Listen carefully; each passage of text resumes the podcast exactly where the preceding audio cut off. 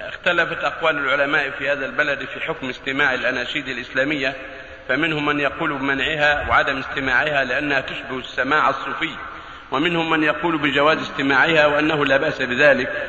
فما وجه الحق والصواب في هذه المسألة؟ لأنها انتشرت عند الشباب المستقيم الصالح المهتدي وكذلك التمثيليات والمسرحيات الإسلامية هل هي جائزة أم لا؟ نرجو إفادتنا والتفضل في الحكم مع بيان الأدلة وجزاكم الله خيرا.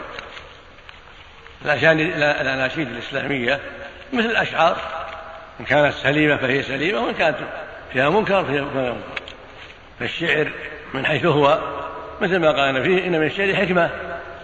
ولكن أكثر الشعر مثل ما قال الله فيه والشعراء يتبعهم الغاوون فالشعر فيه الطيب والخبيث مثل بقية الكلام. حسنه حسن وسيئه سيء.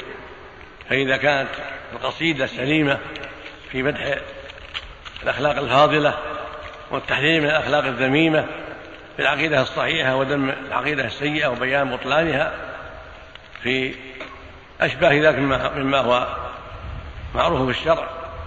في قصيدة طيبة وهكذا أناشيد. إذا كان أناشيد فيها الدعوة إلى الخير والتشجيع على الخير والالتزام بالإسلام وحماية الأوطان من شر الأعداء ونحو ذلك فلا بأس بها.